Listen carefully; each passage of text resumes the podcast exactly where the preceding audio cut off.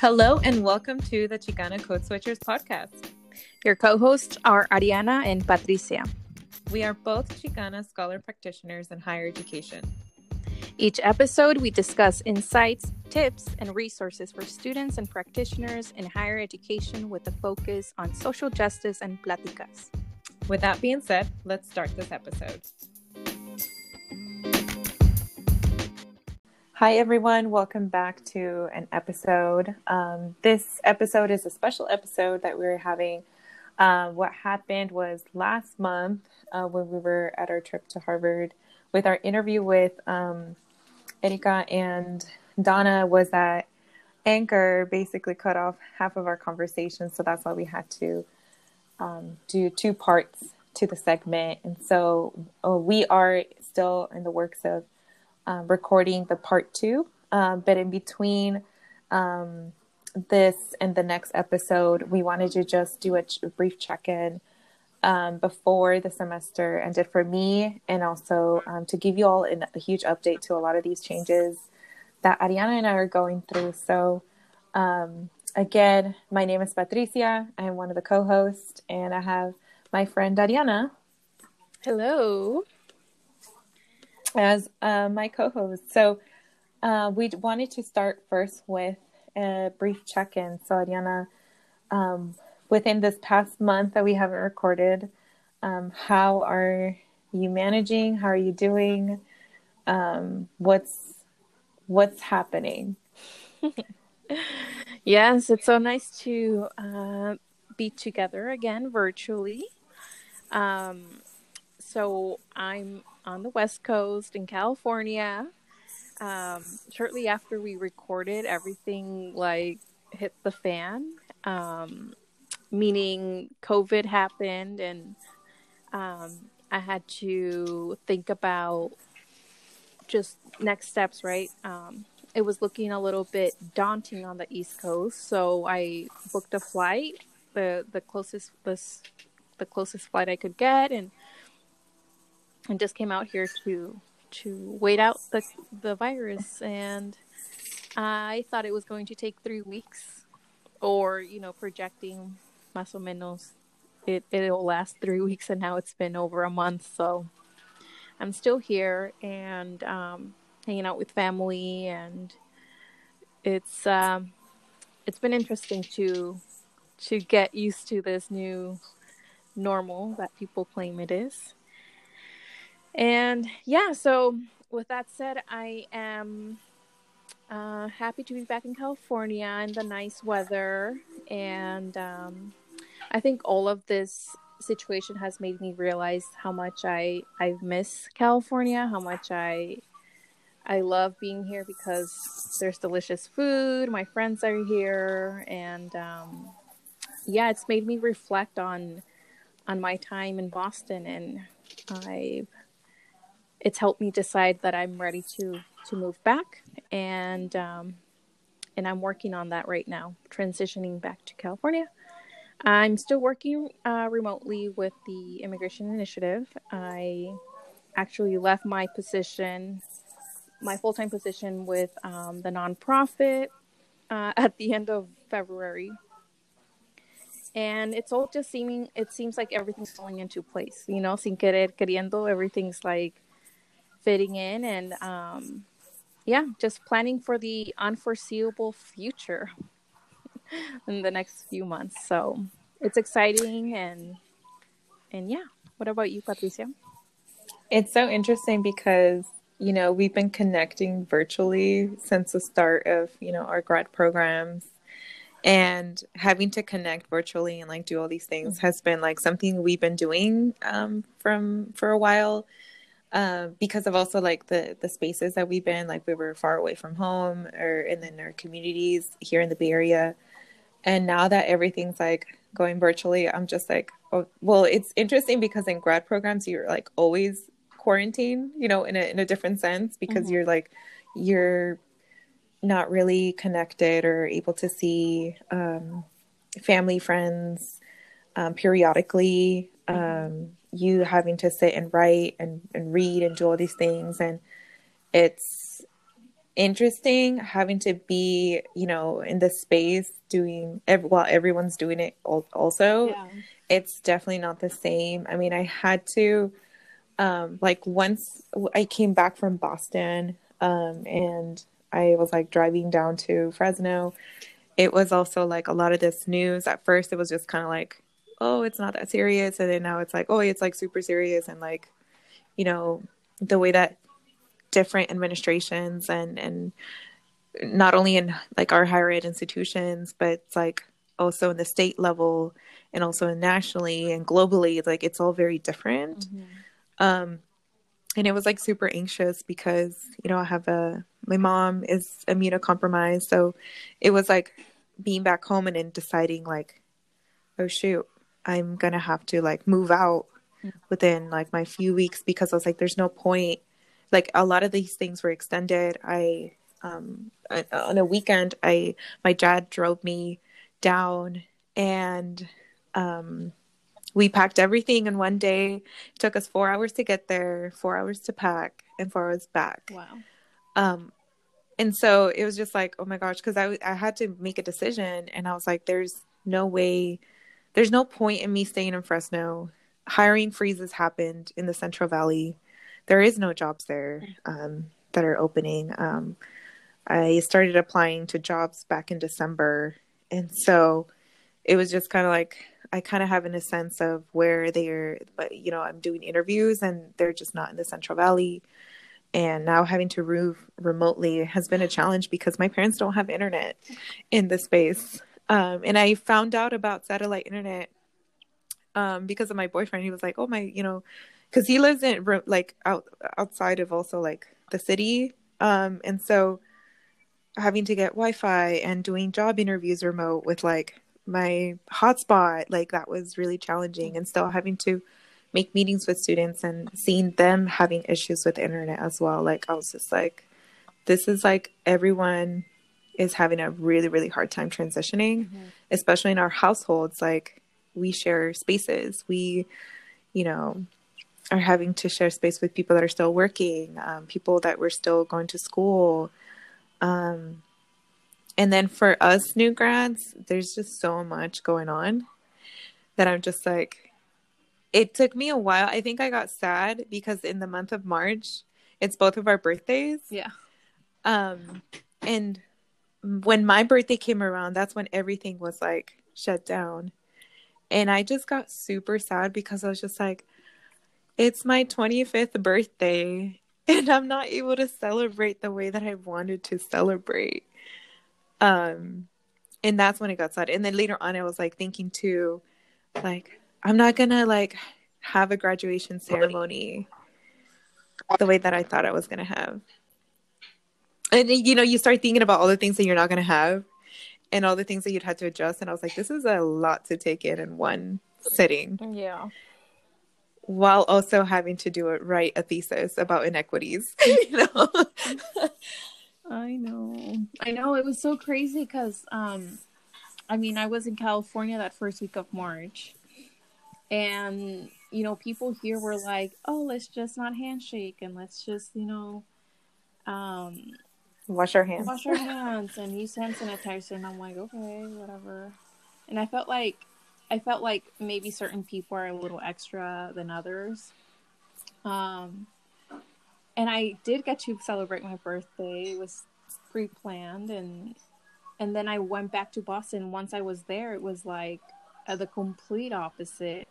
I didn't notice it at first because I didn't really leave my house the first few days. And then I went to the store. Like I kept reading in the news that like the stores were empty, that there wasn't toilet paper, that there wasn't this, there wasn't that. And I'm like, what? And then it wasn't until I went to the store and it was like, the shelves were literally empty that I realized, I'm like, oh wow, this is really bad.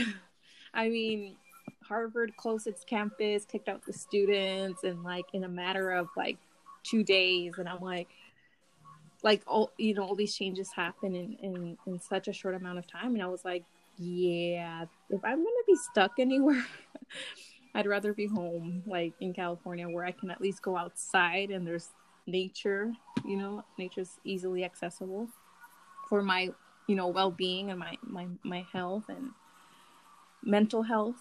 And also for you to be like all on your own, yeah, and like the East Coast with no friends and family. And that's like the same reason why I decided to move back with my family. And I was just like, like shit hits the fan. I would rather it be, you know, with a support system, and for me to also like not have to worry about my family handling a lot of things, because, you know, my mom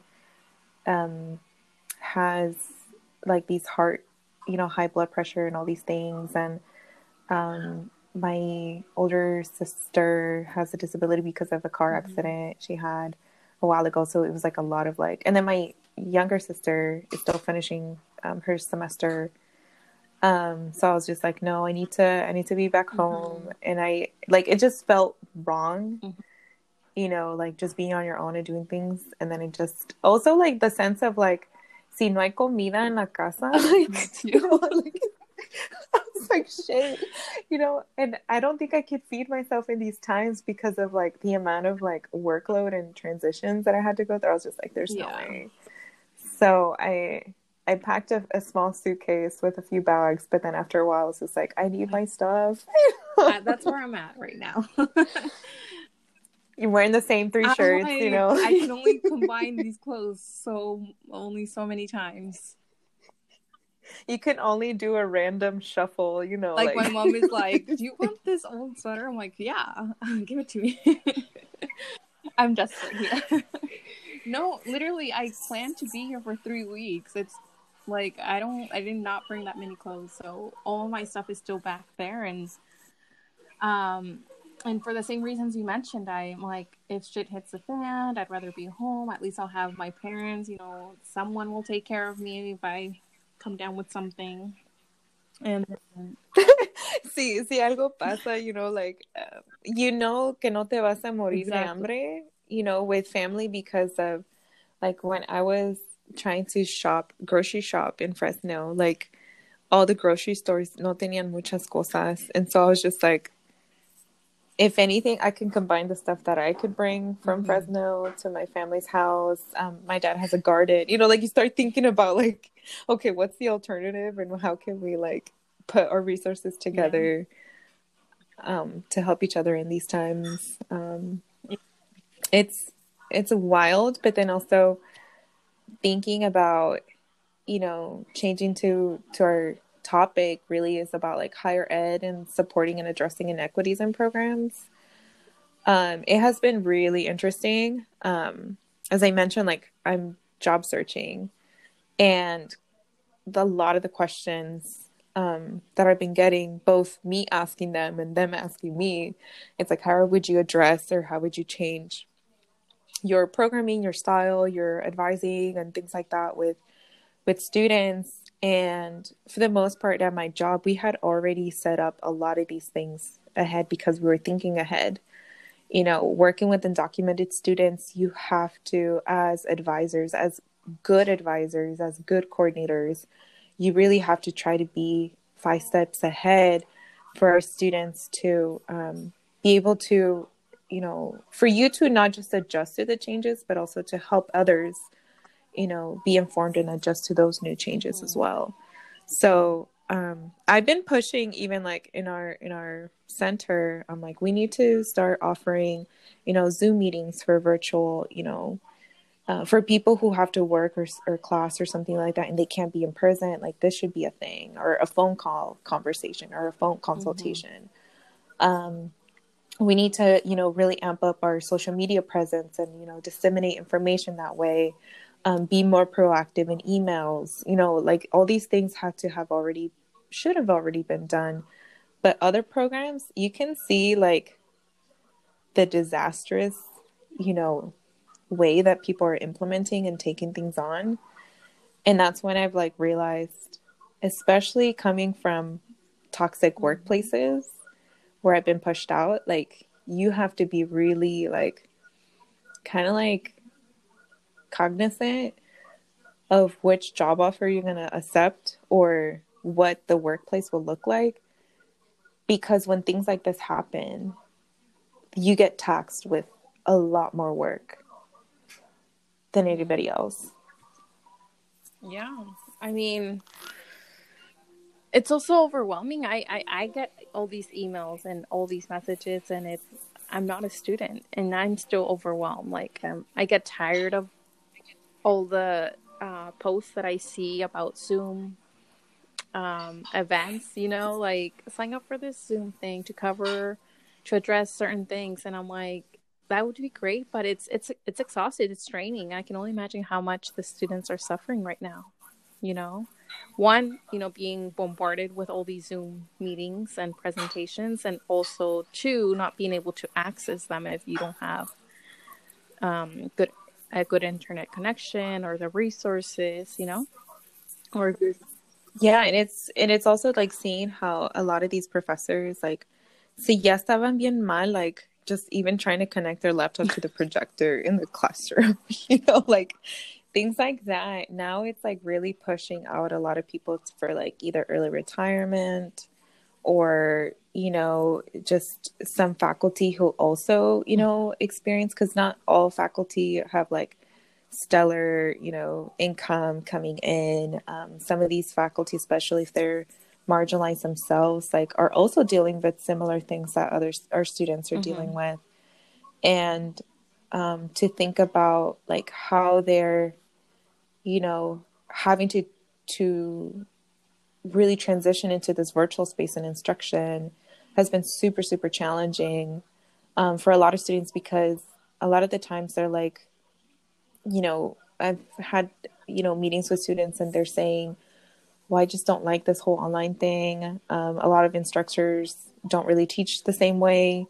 I mean, if they were terrible teachers from before, I mean, right now they're really like not a lot of learning is happening, and a lot of outrageously ridiculous assignments are being put just to say that there's something to do. It's just adding more to the workload. And having to be on a Zoom meeting is just, and trying to learn while everything is happening. There's just like still no space to really fully transition and to adapt and to say, like, this could have been a really great opportunity for a lot of people to reflect what is the priority, like how we're saying, you know, what matters, what's the immediate change that we can do, what is something that we can tangibly have as students are transitioning into this new phase. A lot of the graduates, I mean, si era tan difícil to prepare for, you know, post-grad stuff. Imagine now there's no internships, there's no assistantships, there's no like things for them to develop, like prepare themselves for the next steps.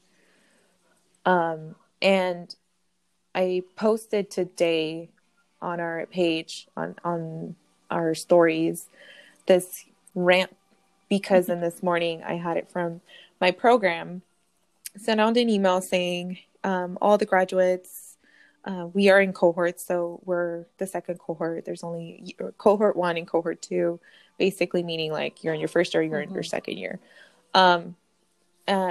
And since we're graduating, the first year cohort was saying, could you all like submit a picture, a brief bio, and then post-grad outcomes. I was livid in this morning, because I was thinking, first of all, I don't have even grad pics because I've been writing my thesis this whole time, as a lot of us who are still finishing up our thesis and projects, putting that all together, just the amount of money that it takes to pay for a grad cap and gown and stoles. I mean, they charge us for every little shit, you know, like just to do anything.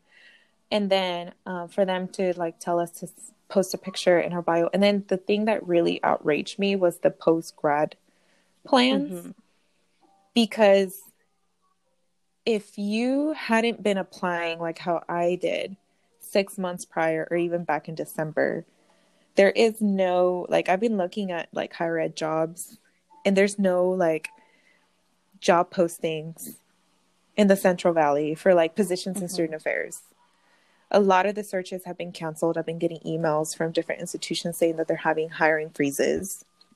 Even though I applied like before the thing, the search committees and stuff like that, like it's right now they're they're on like survival mode and certain things. So there's certain things they don't have budget for anymore. Or they can't have these committees trying to hire you or trying to do the whole process. Some people are leaving different institutions, you know, like there's so many shifts that are happening that they've like decided, you know, we're not going to hire right now. We're going to keep everyone, whoever we have, and then just try and evaluate which areas are the most in need of having to hire. And then in the Fresno State, they're definitely like, there's no hiring. And then in the Central Valley, there's just not enough institutions to even work. And to think that like, my first thought of actually saying like, as of right now, as of today, I don't have any job offers. So my post-grad plans is unemployment. You know, like, would y'all really post that? You know, like that's what got me thinking. And one of my friends in the first year cohort actually mentioned, we actually brought it up, and well, clearly they didn't get listened to. And so it comes into question about if it's a grad program dedicated for student affairs, who is talking about higher ed issues, who supposedly centers social justice, how much of it is very performative? How much as actually is, because I'm thinking about, you know, what Hood Rat to Head Wrap. It's a decolonized podcast by Erica Hart and Ebony Donley. They mention about diversity in a sense that diversity is, you know, centered in whiteness because it's talking about the absence of, because it was so white at the beginning. Diversity is now talking about, oh, it's diverse now because we didn't have it before. It's still centering whiteness. And so it just shows now. It's like really telling about when shit hits the fan, higher ed professionals, administrators, student affairs people, if you're not really working in an anti-racist framework, you're really, everything that else that you're doing is performative. And when shit hits the fan, you don't know what to do.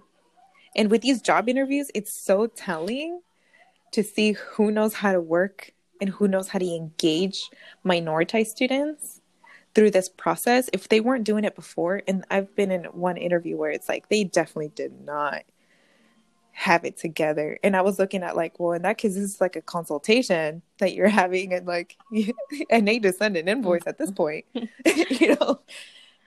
Yeah. And what does that do? I get that a lot with like interviews, and they pose that question as to like, they post a problem or they post something, and I feel like they're just digging for ideas from the people they're interviewing from. And actually, one of the directors of student government that I used to work with, he actually said that. He was like straight up like, oh, yeah, I sometimes, you know, use, you know, the student exchange program from, you know, NASPA as an opportunity to ask certain questions that I'm kind of dealing with in the workplace, and asking these applicants to see how they would respond to these problems. Yeah, you would think it would be the other way, right? Like they would have it together. Well, it's like free consultation. You know, it's taken advantage, especially with minoritized applicants. It's about asking them all these diversity questions and then hiring the white person. Right. Yep. And it also brought me into like thinking about like, how can we celebrate the contributions, the successes, the great wins, and just celebrate just the person, and especially all the first gen students out there, especially since they're doing, you know, like if they're the first in their family doing an undergrad degree, like how can you both celebrate them and also center the most marginalized during this time? Because a lot of these like really performative, like random, it's like read the fucking room, you know, like it's, see that like there's people like I'm like feeling like Kim and Courtney, like people are dying, you know, like having to like remember of like who is dying and who's being the most affected during these times is Black and Indigenous communities, and also right now a lot of Asians experiencing a lot of like hate crimes, hate speech, you know. And it's just like, how can you tell me to like do these like really superficial activities like this, and for the institution and program to credit and, you know, credit themselves for all this work and all these like amazing contributions you're making, but then they don't take accountability to the actions that they perpetuate in your experiences going through a grad program. Like there's no sense of justice. I mean, and social justice would be something where, I mean, you wouldn't be posting on social media about like, oh, look how awesome it is. Like social justice doesn't really happen in like publishing a journal, publishing a book, publishing a chapter. It really, for me, it's what are the actions that are doing when things come to your table, and how are you going to address it? Yeah, I mean, do you want to share a little bit about your research presentation? I think you pointed out something, some, what are they called? Gold nuggets in there? So I think I'm going to do another, like, much more in-depth, you know, podcast episode on like my research project. But really, for all of you who all don't know, I did a research project on the implementation of the Graduation Initiative 2025 in the California State University system at a particular campus. So I did a case study looking at how student affairs and academic affairs administrators are implementing it, and then as it relates to equity at a Hispanic serving institution. And so one of the findings, or several of the findings that I found, or the big large themes, was this sense of like equity is such an arbitrary thing that no one has there's no definition for it. People, each of the administrators had something different, but it's also about no one really knows how to be proactive and be on top of all these changes that are happening to help minoritized students graduate faster.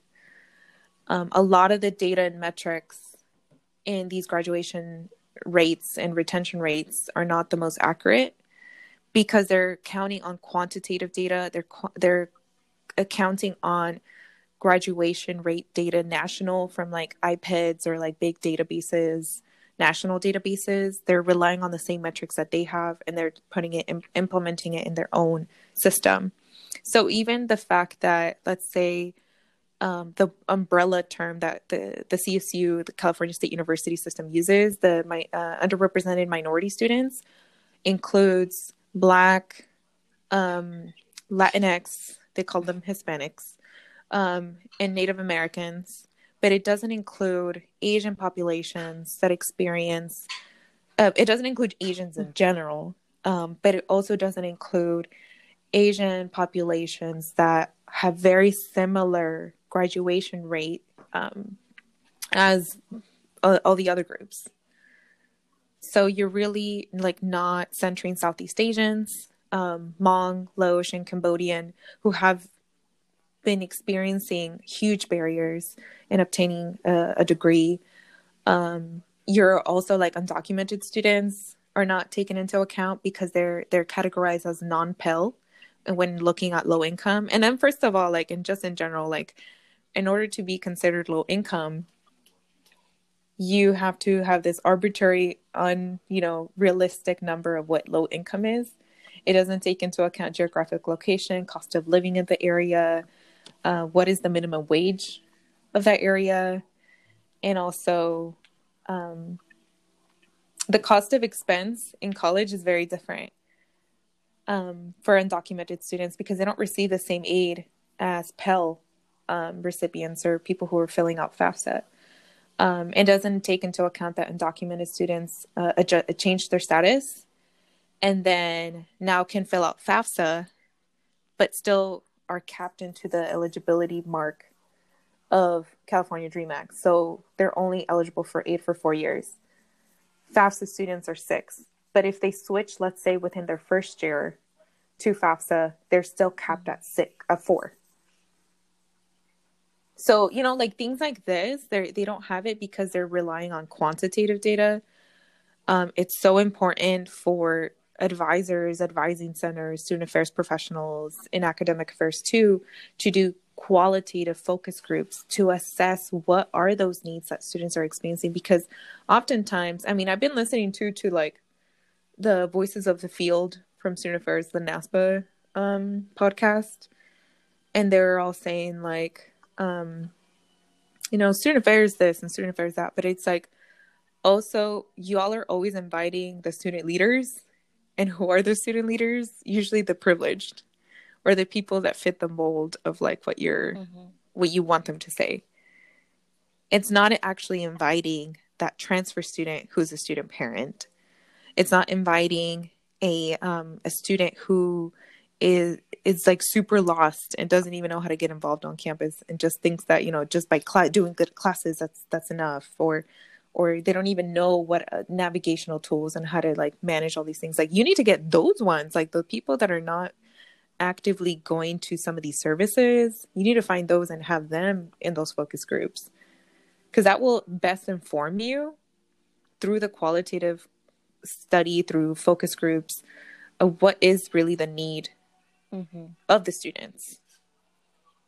Like, and not have them have to explain themselves over and over again without the other person understanding, because there's so many students come into my meetings and saying, oh, it's because it's so hard to like have someone understand what my particular circumstance is, because people don't understand how complex it is. And then they penalize those students. So this is a part where I'm like thinking about how can higher ed support these students? And take into account, like we were mentioning, what was the list? I had a list of like stuff that the new recent graduates are having to, you know, deal with. And I mentioned, I mean, just in general, like having entering a non-existent job market. The DACA Supreme Court ruling happening any fucking time soon. Potentially, right? Like that may or may not happen. So it's like a roller coaster of an answer. No stimulus check for a lot of graduates who are going to college. No loan forgiveness for a lot of those folks who have loans. Whoever is 26 years old or going to turn 26 within the next upcoming year, you won't have any healthcare. And who knows what the whole paperwork is going to happen to like even get healthcare. Many undocumented students are not going to receive the CARE Act aid. They might receive some sort of, I mean, a lot of colleges have been saying that they're going to support them in a different pocket of money through their own universities. But oftentimes that's not the same number that the other students are receiving. It's much lower. What happens with those students that are graduating soon? Are they still receiving that aid, right?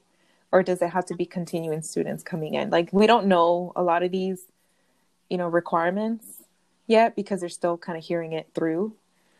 A lot of the care for family unit has increased a lot. Advising and teaching younger family members on top of their own schoolwork. No child or adult care. Upcoming bills they cannot afford. We talked about racism and hate crimes, and then huge barriers to research projects. That's huge because I also had to write in my thesis, like due to COVID-19, I wasn't able to interview as many people as possible. We don't have access to the full range of like databases or things like that you normally would have like on campus, or the tools that you need to just like write these things down. It's not the same. It definitely interrupted a lot of things. But yeah, I really appreciated hearing you present your your thesis and pointing things out and how this whole initiative, right, in 2025, this measurement that they've set for themselves, like, what is the point or how realistic is it if the students that they're claiming to support are not really receiving the support and services that they need, right?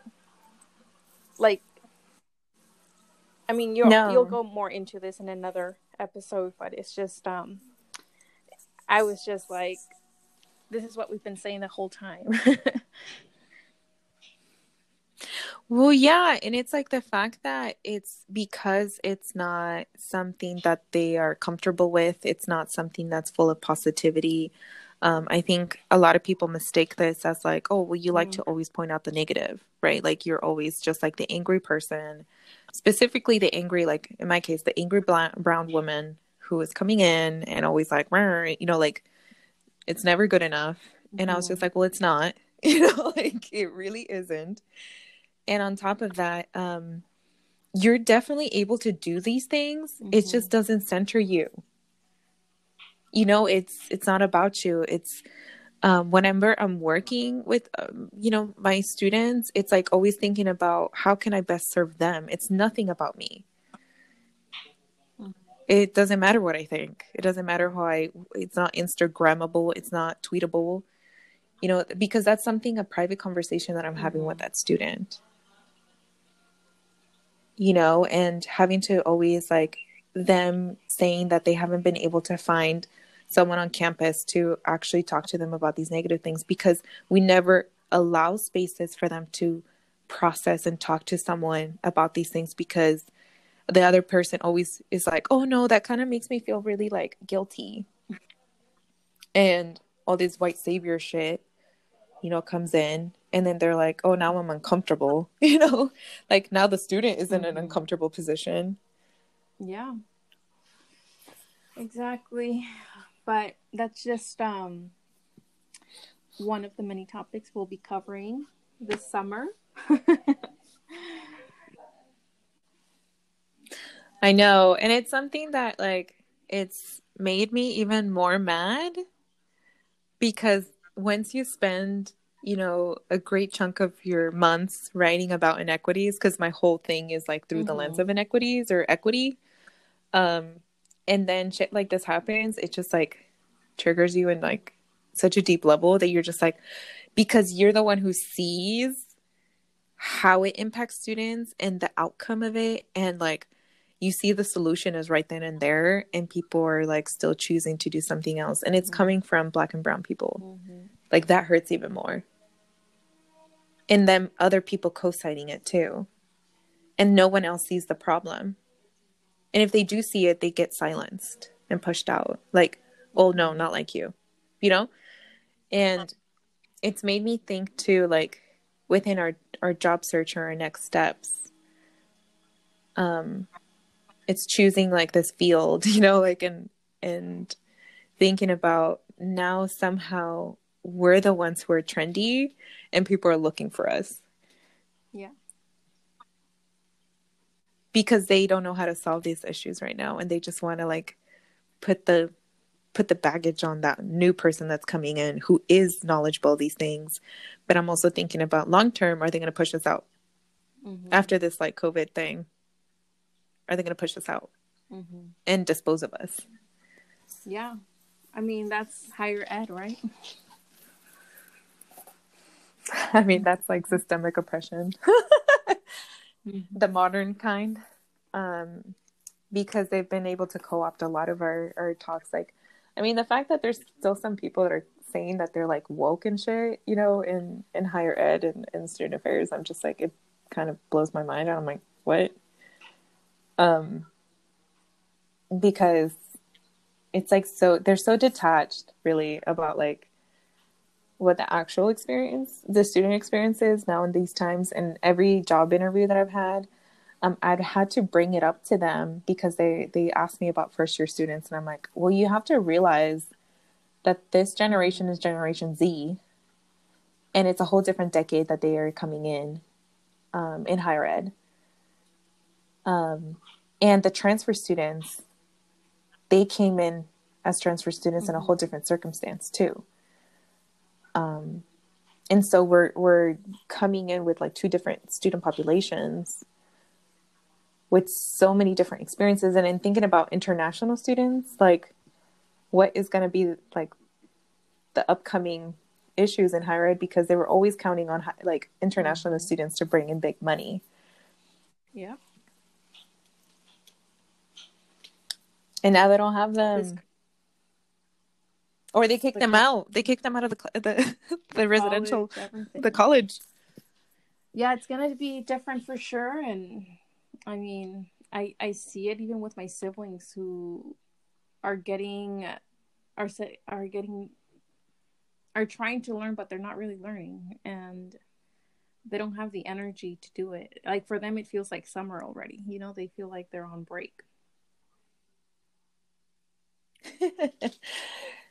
And they're barely like, you know, the effect that it's going to have on them, like long term. Exactly. I feel for them. I'm like, I am so glad I went to school when I did. Right? And then you just graduated like right at that prime time. Yeah, that was a close one. You were just so close on so many levels. But I mean, tell us about your job search experience so far. I was job searching in Boston, like I mentioned. I mean, everything just completely changed, right? Because I was focused on staying there. I was thinking of staying another year, and I actually got a job offer from Harvard College to work with undocumented students in mid-March. But like I mentioned, Harvard closed the school, kicked out the students, and then shortly after, like what you mentioned, Patricia, they put a hiring freeze, and so then my negotiation process got halted, and they're like, oh, like, thank you for submitting your references, but we can't move forward because now we can't hire you because of this, you know, what's going on, right?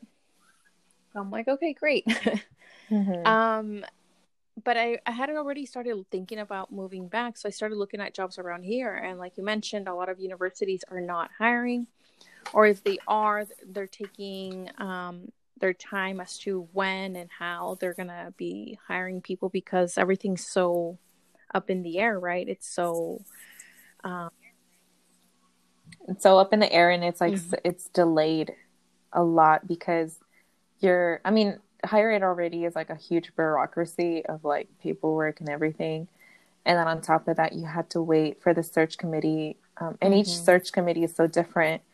And so it depending on what their timeline is. And then on top of that, they have to wait for HR's timeline. Yeah, exactly. So it's all a process, right? And I think, I mean, I'm pretty lucky that that things happened the way that they did, because I literally left my job at the end of February and not thinking about COVID at all. Like I wasn't, that wasn't in my mind or radar yet. But I think just the fact that it's almost May, and this hasn't ended yet, and I don't think it will. So it's like, it definitely changes how you're looking at jobs too, right? Like what is going to be sustainable regardless of an epidemic, right? Or regardless of anything, you know. I'm also thinking of the recession coming up that I think definitely will hit this year. It's on its way since last May. So it's definitely like changing how higher ed institutions are going to be functioning in the fall and in maybe the next year, right? Like what needs are they going to have? And especially if students are not going to be back on campus, the need for in-person, you know, like student affairs professionals is going to be less, and they're going to need more IT people.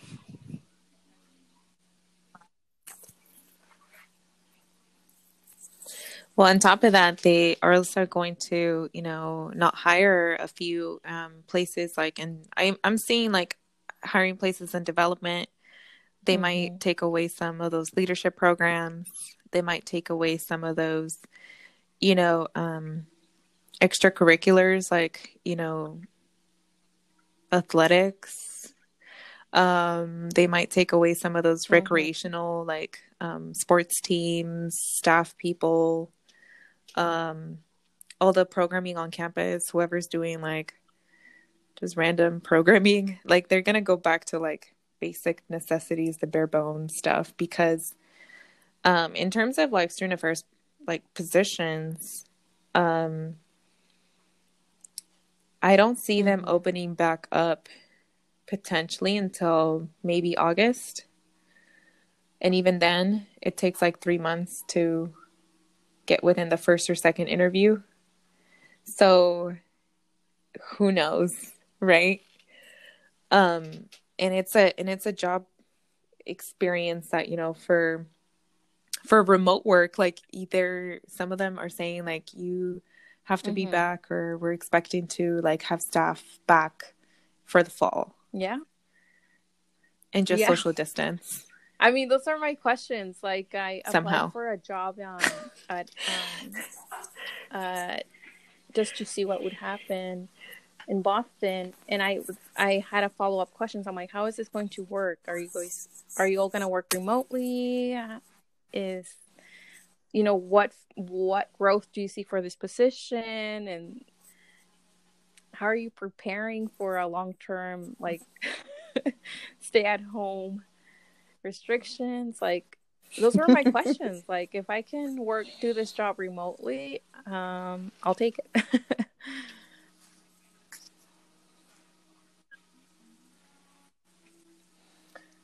Right. I mean, in my job search, so far I've had 4 different places interviewing me since March. So March and April have been my interview times. Mm-hmm. So for 2 of them, I've actually moved forward to the second interview. For one of them, it was at UC Berkeley. Mm-hmm. It was a no. But then they recommended me for this other position. And then for another one was at UC Santa Cruz. That's the most recent interview that I've had. And they're desperate to like hire someone. And so now it's come to question. I'm like, because some of them are like, oh, they know that I'm like in the Bay Area. And I've asked, like, how are you all, like, what does the first week look like? Or what's going to, and then most of them are, like, very unsure of, like, how that's going to look, which was, like, pretty common. But some of them were, like, saying, oh, well, it's going to be all online training, or, you know, you're going to have an easy in on the summer. It was just meeting about people. And in the second interview, that's the thing that's, like, super worrying, because you would normally be on campus. True. They would, like, fly you in, get a sense of a tour, meet folks. Now it's a gamble. I was talking to one of my classmates, and I was just like, that would be a great opportunity to really know like the campus, the spaces mm-hmm. and the people That's around true. There, just to get their like energy and seeing if this is a place that you see yourself. Nothing. I'm like, I didn't even get to see the parking structures. I was like, where's the food? Where would be like apartments or like living? Like I was like, you kind of have to gamble up and see like, okay, I'm going to commit to this position. Part of it would be remote, but I really don't know how the and that's major for your future job. Colleagues would be like. You get to feel them out. They get to feel you out. Like you get to see the campus, like where you would live, right? It's like.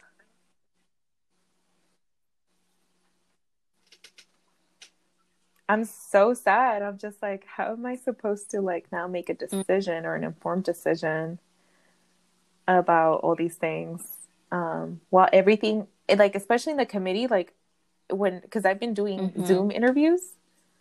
And so the committee, like that's the only people you get to meet. Work with those people. And that's scary.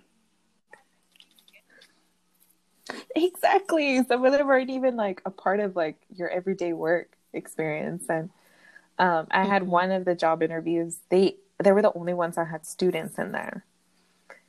And so, but they were graduating students in the search committee. And then the rest in the second interview, they had open for students and staff and faculty, whoever wanted to be a part of it. And so you got to see some current students, but not all of them. A lot of them were graduating. And then that's when I'm like, oh, well, you don't even know, like, if you could make, like, the student connections, like, you know, to see what your other colleagues are, or even, like, the, you know, the living, you know, like, you get to tour around the city to see, like, if you see yourself there or what kind of services or, mm-hmm. like, you know, buildings there are, because you're going to have to transition into that place, like, fully, like, make a whole, like, living arrangement. And for me to know, like, should I bring my car? Mm-hmm. Should I even have a car? Yeah. Because some of them are in the city, you know. And it's also, like, I feel like now it's, like, it's a gamble, right? You have to be flexible because you won't, because of the limited number of jobs, the limited number of opportunities, and the number of people applying to the same positions, and they make you an offer, like, you kind of have to accommodate a little, right? Because you don't have a lot of room to decline. Yeah. And in one of the jobs, for sure, I've gotten an email saying that mm-hmm. for a position at Washington State mm-hmm. that I'm a finalist. And I'm like, yay, but also, like, that's a different state, and I'm here. Like, how will this work? And then the mm-hmm. part that's interesting is that if it's all remote, then I would just be working still in California. And then, like, how am I going to move there? Because that's so interesting, because it's like a state by state thing. So if they do a lockdown in the Bay Area or mm-hmm. in California or in that state, like, how is that mm-hmm. going to work? Because a lot of them mentioned, like, already for summer, for sure, it's virtual. So a lot of these trainings will be virtual. A lot of this work will be virtual.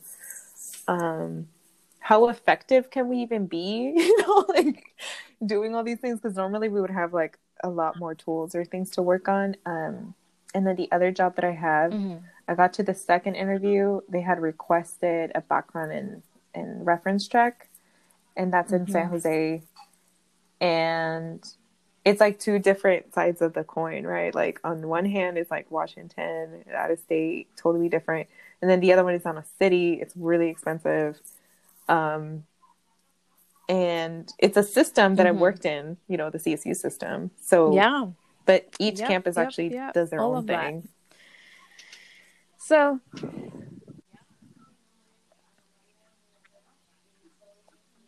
and it's something that, for us, we wanted to mm-hmm. actually, like, dedicate a future episode on, like, job search and bring in your friend to talk about, like, how can, like, what will happen to the job market? And that was something we were already thinking and how to prepare for some of these, like, new just things. To help people out there in the job search before this all happened. So I'm sure that this upcoming episode on that topic will be completely different. Yeah, I mean, even, like, I'm thinking of, you know, mm-hmm. like leasing my apartment, and that is that's been affected by, you know, the university and how a lot of people are not going to be on campus in the fall. So there's not a need for subleasing. Like, a lot of the research or internships or fellowships that people did over the summer, like, that's, like, gone. So the demand is gone. That's complicating things as well.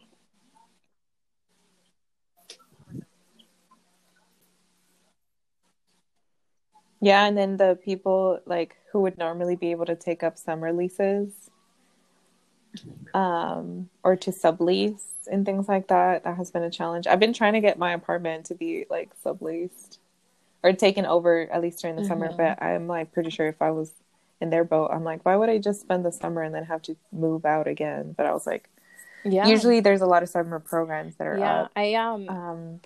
Since this but is that's going not happening long, right now. Long term, right? So I'm gonna go back to Boston in May to pack my things. Unlike you, I can't get there in 4 hours. So. Yeah.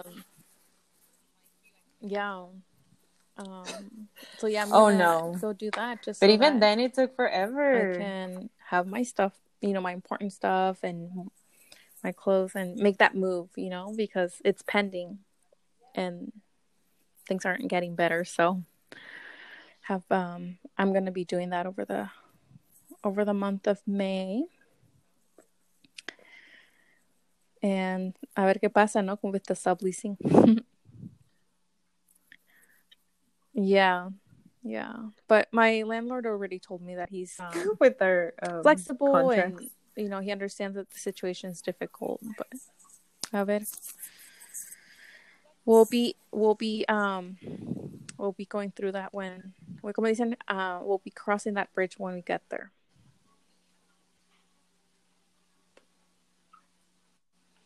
Exactly.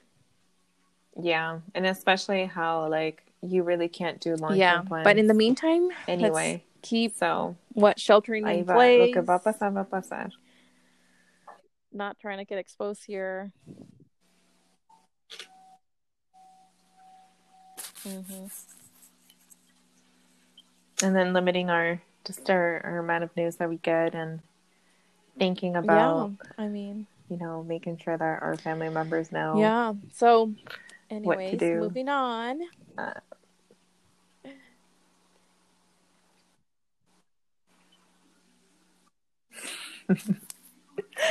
So part of our POC business shout out that we wanted to share is Cassandra. I bought some of their earrings last semester for a gift exchange, but then things happened. But I got custom made earrings, and I was really inspired because it's a handmade in Fresno, California, and they make a handcrafted polymer clay jewelry made with a heart. Mm-hmm. And in their Instagram, they say, not your average clay earrings. They're really cute. A lot of the earrings have like little messages. I love their abolish ICE ones. They also have defend DACA, chingona, and like other different messages that you can include. And a lot of their just like, yeah, they have like moon cycle, not common like, at all, and it's just make a so great creative gift, and so colorful. Can costume really make nice. It, right?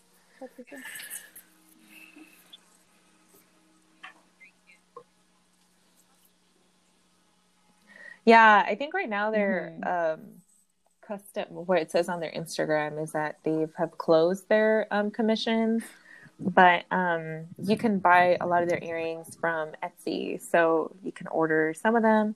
They're really cute. They have like small little studs to like hoop earrings to something more like elaborate. So they have just a little variety. If you're considering buying some from a POC business and supporting small businesses, especially during these times, a lot of them have had to either close their brick and mortar stores and have to just do like online sales, or some of them have like for sure closed. Most of the loans for like small businesses weren't given to actual small mom and pop shops, and have been like going to like big corporate businesses. So I think it's like really important now to like more than ever be really intentional with like our shopping if we're able to, and seeing like how we can also like be frugal, and we've been posting a lot on social media about finances, and you know, posting things from like the Budgetista, and the workshop from like Hella Helpful from Berna. I think that's their name. A lot of POCs that are invested, like Investing Latina accounts and stuff like that, just to like help out for some folks, especially during these times where a lot of us are struggling with like finances and like paying loans or rent, mortgages. It's just really important right now just to, if you're able to spend some time to eat once a week, learn about finances and things like that, just because how, Ariana, you were earlier sharing that, you know, a recession is bound to be here. I guess I just wanted to share, my friend the other day asked me what I'm reading, and I just wanted to share what I'm reading and talking about supporting, right, like local businesses. I am reading Children of the Land by Marcelo Castillo Hernandez. I believe that's Marcelo Hernandez Castillo. I always get them flipped. And also Distance Between Us by Reina Grande. And I'm just starting. I've never read. Have you read the Pedagogy of the Oppressed, Patricia?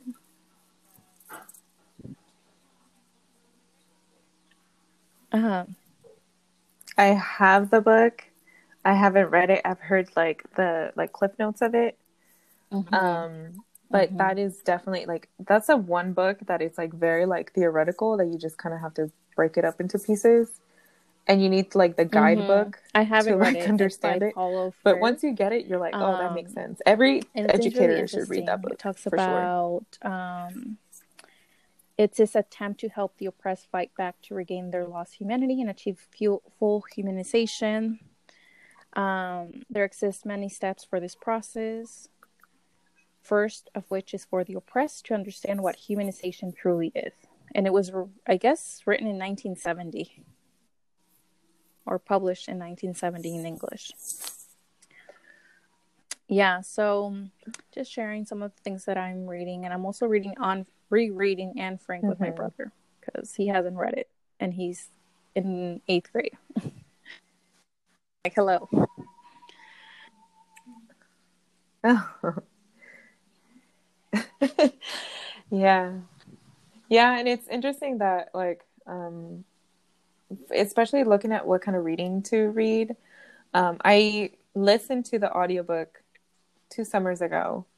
And I think this has helped me a lot with anxiety. So maybe some of y'all, it would be helpful. I read, and I've mentioned this book in a different podcast episode, Braiding Sweetgrass, Indigenous Wisdom, Scientific Knowledge by Robin Wall Kimmerer. I'm sorry for the mispronunciation. I listened to their audiobook. They're the ones who read it. And it was like really interesting because it talks a lot about Indigenous wisdom and the ways of like being and how to be like how to approach, you know, this like systems, right? Like these ecosystems and how we are, you know, connected to Mother Nature. And I think that one, just listening to it was just like super calming, knowing that, you know, like there's so much wisdom that nature and animals can teach us about a lot of things that we've not learned. And today I was actually listening to the podcast called All My Relations. I highly recommend it. It's 2 Indigenous scholars and women photographers talking by Matika Wilbur and Adrienne. I can't see their last name on this thing.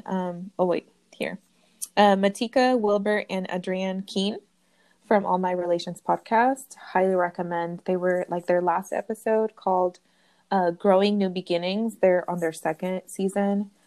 Beautiful just conversations about Indigenous communities, you know, talking about their changes in academia and also what's going on. I love audiobooks. Highly recommend. Like, their voice also is like very calming. I put it on my phone and I get to listen to it as I'm driving.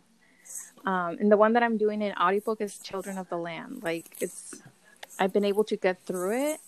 And sometimes I do want to see it in writing, like reference what he said, like highlighted or copied and pasted somewhere. But I type it out and it's not too bad. But it's really, like you said, it's soothing, like just listening to the reader, and you can access it whenever. And especially for me, because I go on almost daily walks, I listen to it for an hour, right? If I walk for an hour, I just covered a chapter.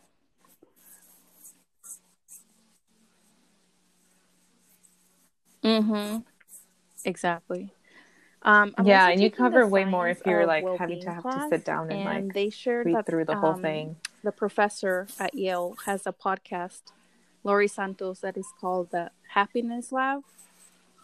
I haven't heard it, but I mean, I like her class so far, so I'm assuming it's also good. Yeah. But yeah, those are just some like suggestions, right? Of like things to listen to or read.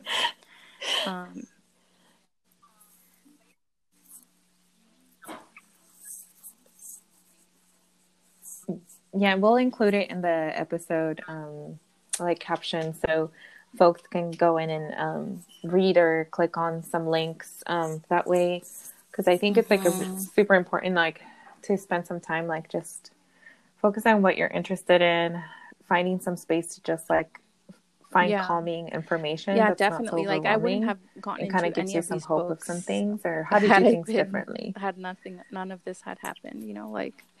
It's definitely allowed for more time to spend with family, to exercise, to read, to listen to audiobooks and podcasts, and connect with people virtually, you know?